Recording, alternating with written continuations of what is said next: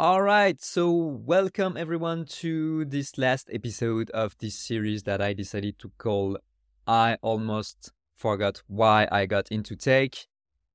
In this series, I've shared already in the first three episodes how I started, why I got into tech, if you remember the magic, Apple, Steve Jobs, and so on as a kid, how I got lost as well as a freelancer, wanting to always get more money. I also shared about the questions I asked myself to be really deeply aligned, have a why, and have something to be ready to focus on for the next 10 years.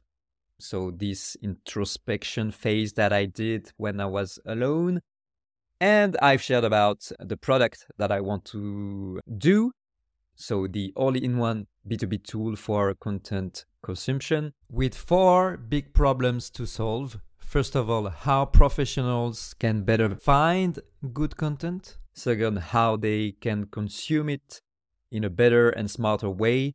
Third, how can we recall content when needed easily and also smartly thanks to AI. And fourth, problem how to leverage the content you consume for your work to become a better worker, a better entrepreneur, share uh, with your colleagues the learnings that you got from the content you consume, the books you read, the video you watch, the podcast you listen to, like this one. And in this very last episode, I will go a bit deeper into the ideas and uh, key differentiators that I have in mind for this tool that I want to build, and also share a bit about the type of company I want to build. So, for instance, is it VC backed? Do I want to raise fund? Do I want to bootstrap? Do I want to hire people, etc.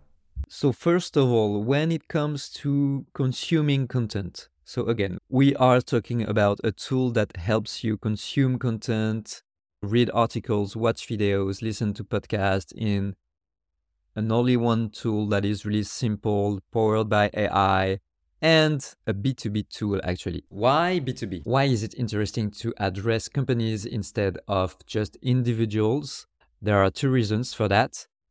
Reason number one, it makes a ton of sense from the user experience point of view, actually, to me. If we are talking about professional content, things you are watching just because you love your job and you're curious about how to get better, how to improve as a professional.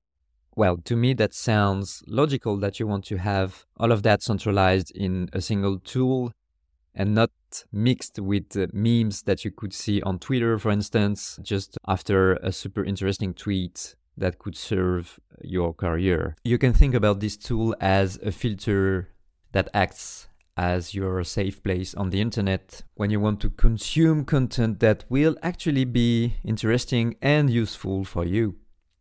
What's nice is that right now we have ways to analyze content beforehand and to make sure that content is filtered if it's not something interesting. Of course, consuming memes and anything funny is cool. I have nothing against that. But one of the problems, so the first problem that I've identified is that people struggle to filter out the noise and find signals on the internet when it comes to professional content once again. For that reason, I believe that creating a specific tool for that specific purpose is really interesting. Speaking about specific reminds me about what Naval calls specific knowledge. And basically, the tool is the tool to augment specific knowledge. Not only your specific knowledge, but the specific knowledge of the entire company you are building working at, whatever. And this is precisely where it gets awesome actually to me because not only you have a tool that centralizes and simplifies everything when it comes to consuming content for your career. I believe that sharing this knowledge, not only capturing it for you, but also sharing it with your colleagues and being able to take action from it is precisely what the tool should be helping you to do. Let me give you another example so you can get it. Let's say you are listening to a podcast with a ton of insights that could be useful for you at some point in your work. Well, the thing you can imagine is that you can highlight this podcast. So, yes, you can highlight audio because we have, of course, a universal highlighting system. But that's not it. I believe that the end vision of the tool is that not only it helps you take actions from those highlights, meaning that you can have them automatically transformed, rewritten, and available in your Notion as if you were writing notes while listening to uh, the episode. That's the first step. But not only you can get insight and capture knowledge faster, better, and stronger, but you can also share it with your team, your colleagues, and people working with you and around you. So, here, what you can imagine, for instance, is to have a feed for your team or your company with all the gems, all the highlights from every content that everyone at the company consumed recently. The extracted knowledge gets shared and everyone can easily access it and eventually make it something actionable and useful for work. This way, this is the whole company knowledge that increases faster. And at the end of the day, in my opinion, it is one of the most important thing for companies to have their employees getting better every day, getting smarter, getting more efficient at work.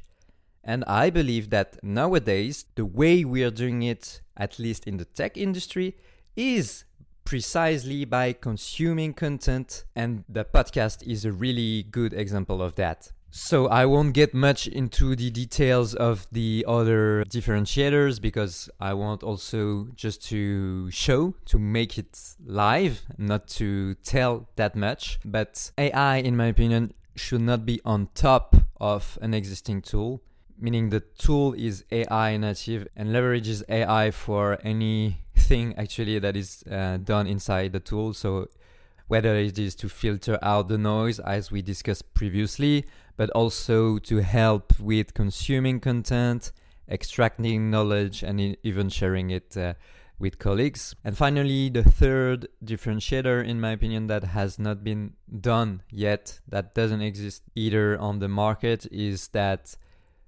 there isn't a tool that is really universal that works with any content source, any format, with all the tools that we are used to use for content consumption. And I believe that the day we have that tool that works with anything is AI native, universal, and B2B, we will win.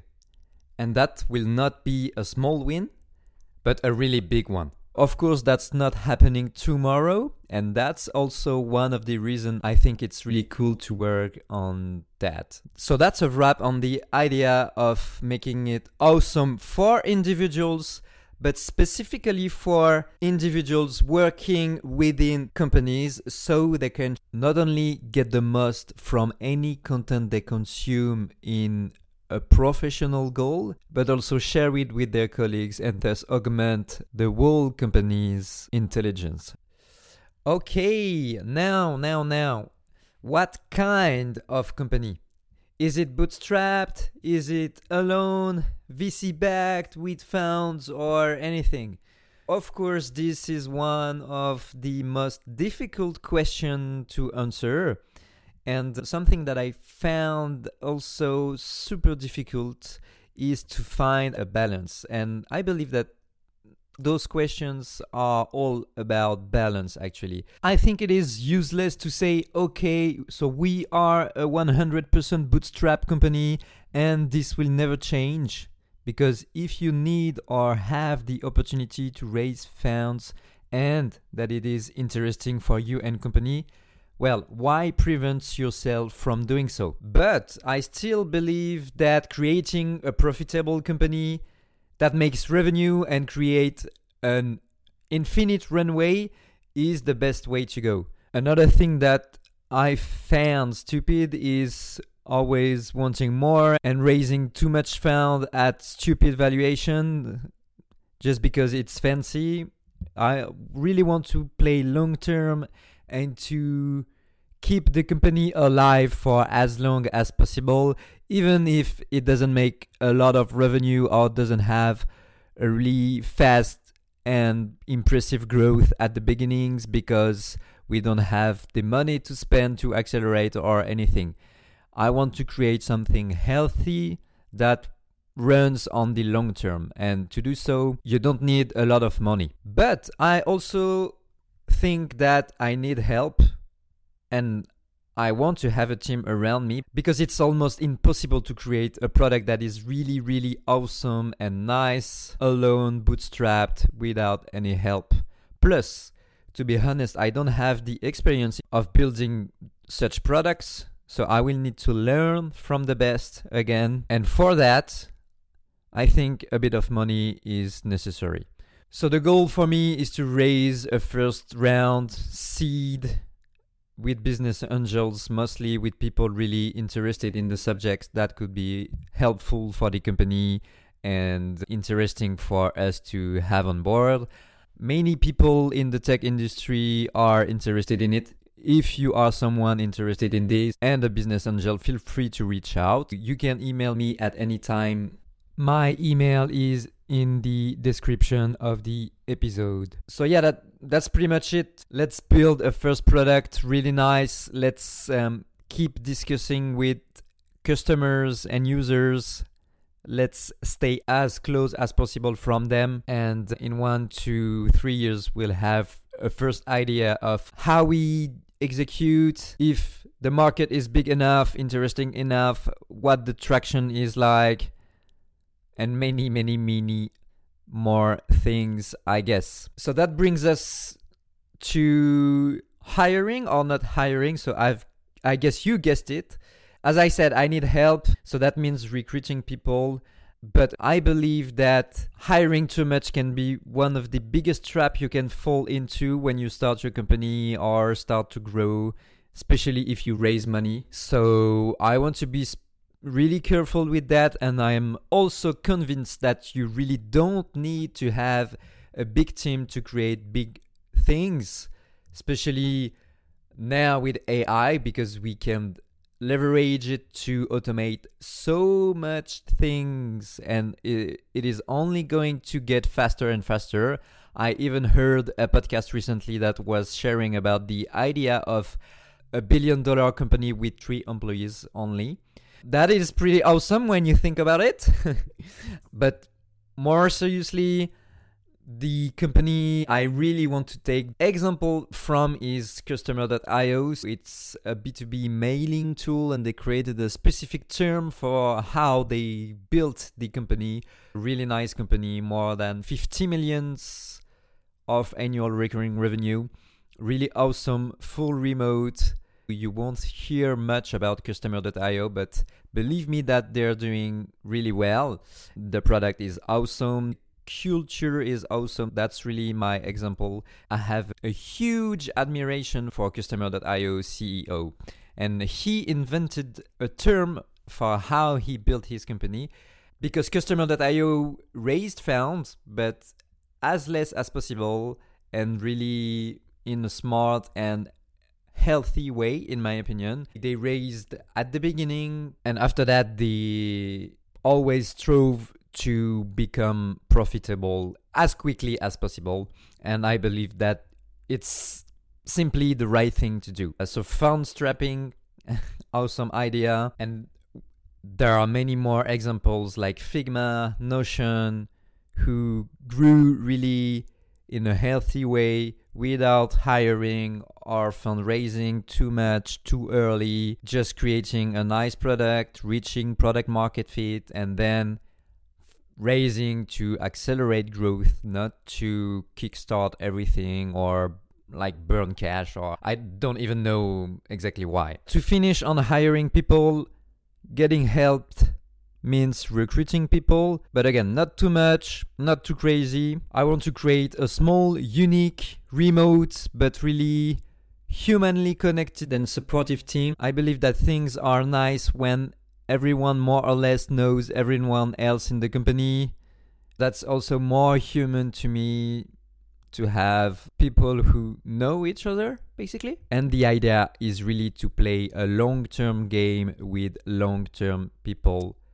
Because simply, I, I just want to share the adventure. I believe we are tackling an amazing problem to address that will be super important to solve in the next decade. So if you are interested, or if you know someone, or if you know someone that knows someone, feel free to reach out and to discuss. I'm searching first one technical co founder. Even though I've learned coding recently, I still need to learn. I don't have enough experience to create something that will work at scale. I believe I will be involved directly in coding on this startup but I still need help from a technical co-founder. And I want to share that adventure, that mindset, that vision with someone that will be beside me tackling these issues I've been discussing in those four first episodes. And secondly, eventually, one marketer to share our message story and values with as much people as possible. Because if we just spread the word we've already done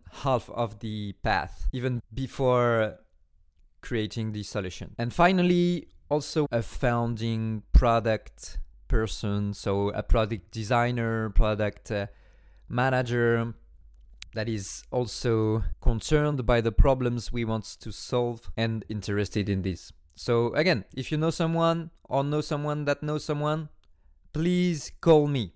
So I hope you have a better idea of everything I have in mind. I hope it was interesting for you. So the idea is to be here in 10 years doing the same thing.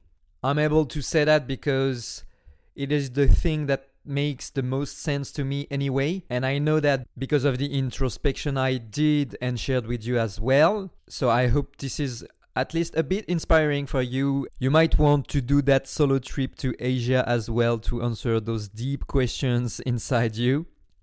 But yeah, I will search in this space for a while, pivot if needed, and try again and again for as long as possible, basically.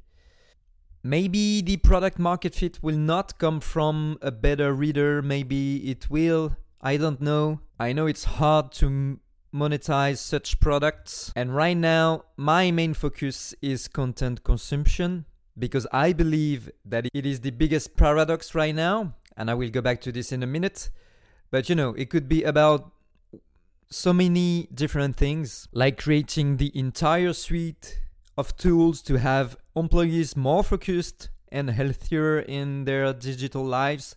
So here I'm thinking about, I don't know, feed blockers, app blockers, even, but again in B2B. Also, of course, when you speak about consuming content, you have the other side, which is creators. And creators are massively paying for tools to help them publish and create content. But you know, Working on anything else closely related to having a healthier digital life or learning better is interesting to me, and I will be super happy to work on that anyways. And by the way, startups work like that. Pivoting is nice, and the best stories we know about startups are often about pivoting as well the most important criteria is by far the team. And I'm, of course, still in this position, and I will always be in this position of learning. If there is one thing that I know, is that I know nothing. Back to the content consumption paradox quickly. There is this sentence that says, You are what you eat, and content is food for the brain, basically. So, what you consume is what you think, and what you think is also who you are. And the problem is that we lost intentionality when it comes to consuming content. We scroll endlessly and mindlessly. And consuming too much content, having too much information has made me sick several times, and I know that it's making people sick more and more as well. But the paradox is that 95% of what I've learned comes from this content I consumed. And I deeply believe that the best learnings comes from experience and curiosity that you have and so from consuming content. I mean, it's real. You're not the average of the 5% you spend the most of your time with anymore. because today we almost consume as much content as we discuss with people. You are the average of the five creators you are most consuming content from. That's facts. My end goal is to build the B2B tool for that. Slack is how your company shares messages, Notion is how your company shares documents, but there is nothing for how your company shares insights, for how employees consume content, collect knowledge, and share it together. That's what this is all about, nothing more. And that's it for today. That's it for this episode. Some final thoughts. Have in front of me a quote from Naval Ravikant. Again, learn to sell, learn to build, and you'll be unstoppable. And when I look backwards, I think I'm not good either at selling or building, but at something weird at the edge of both. And this is what growth is all about. Well, at least I know that I'm not bad at growing B2B companies because of my previous experience. And there are those problems I want to solve that we discussed that never have been really solved, or at least only tried in B2C. So that looks like an opportunity, and I am jumping on it. And I will be documenting my journey every week on this podcast. Now that's a promise that I do to myself today and to you. See you in 100 episodes. Bye.